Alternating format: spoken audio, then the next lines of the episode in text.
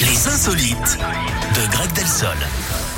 C'est à vous, hein. Ils disent les insolites de Greg Delsol, pas les insolites d'Eric, donc c'est à vous. Non, c'est vrai, et c'est tant mieux pour les auditeurs. On file aux États-Unis, Eric. Avec ce petit miracle, une femme a été retrouvée vivante après avoir passé plusieurs jours dans la boue. Ça s'est passé dans un parc naturel du Massachusetts. Cette femme de 31 ans était activement recherchée hein, depuis le 26 juin dernier quand sa famille avait donné l'alerte.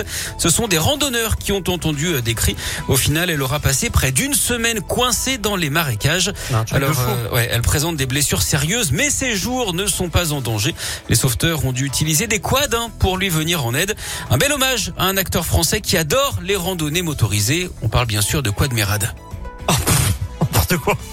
Bon, merci beaucoup, Greg. Mais je vous en On prie, se avec retrouve à grand plaisir. 11h. À tout à Avec l'heure. joie tout à l'heure. John Legend avec All of Me, belle chanson d'amour, ça arrive. On a le nouveau Christophe Willem qui se prépare aussi et juste avant c'est David Guetta et Marie pour Baby Don't Hurt Me. Tous ces tubes, c'est juste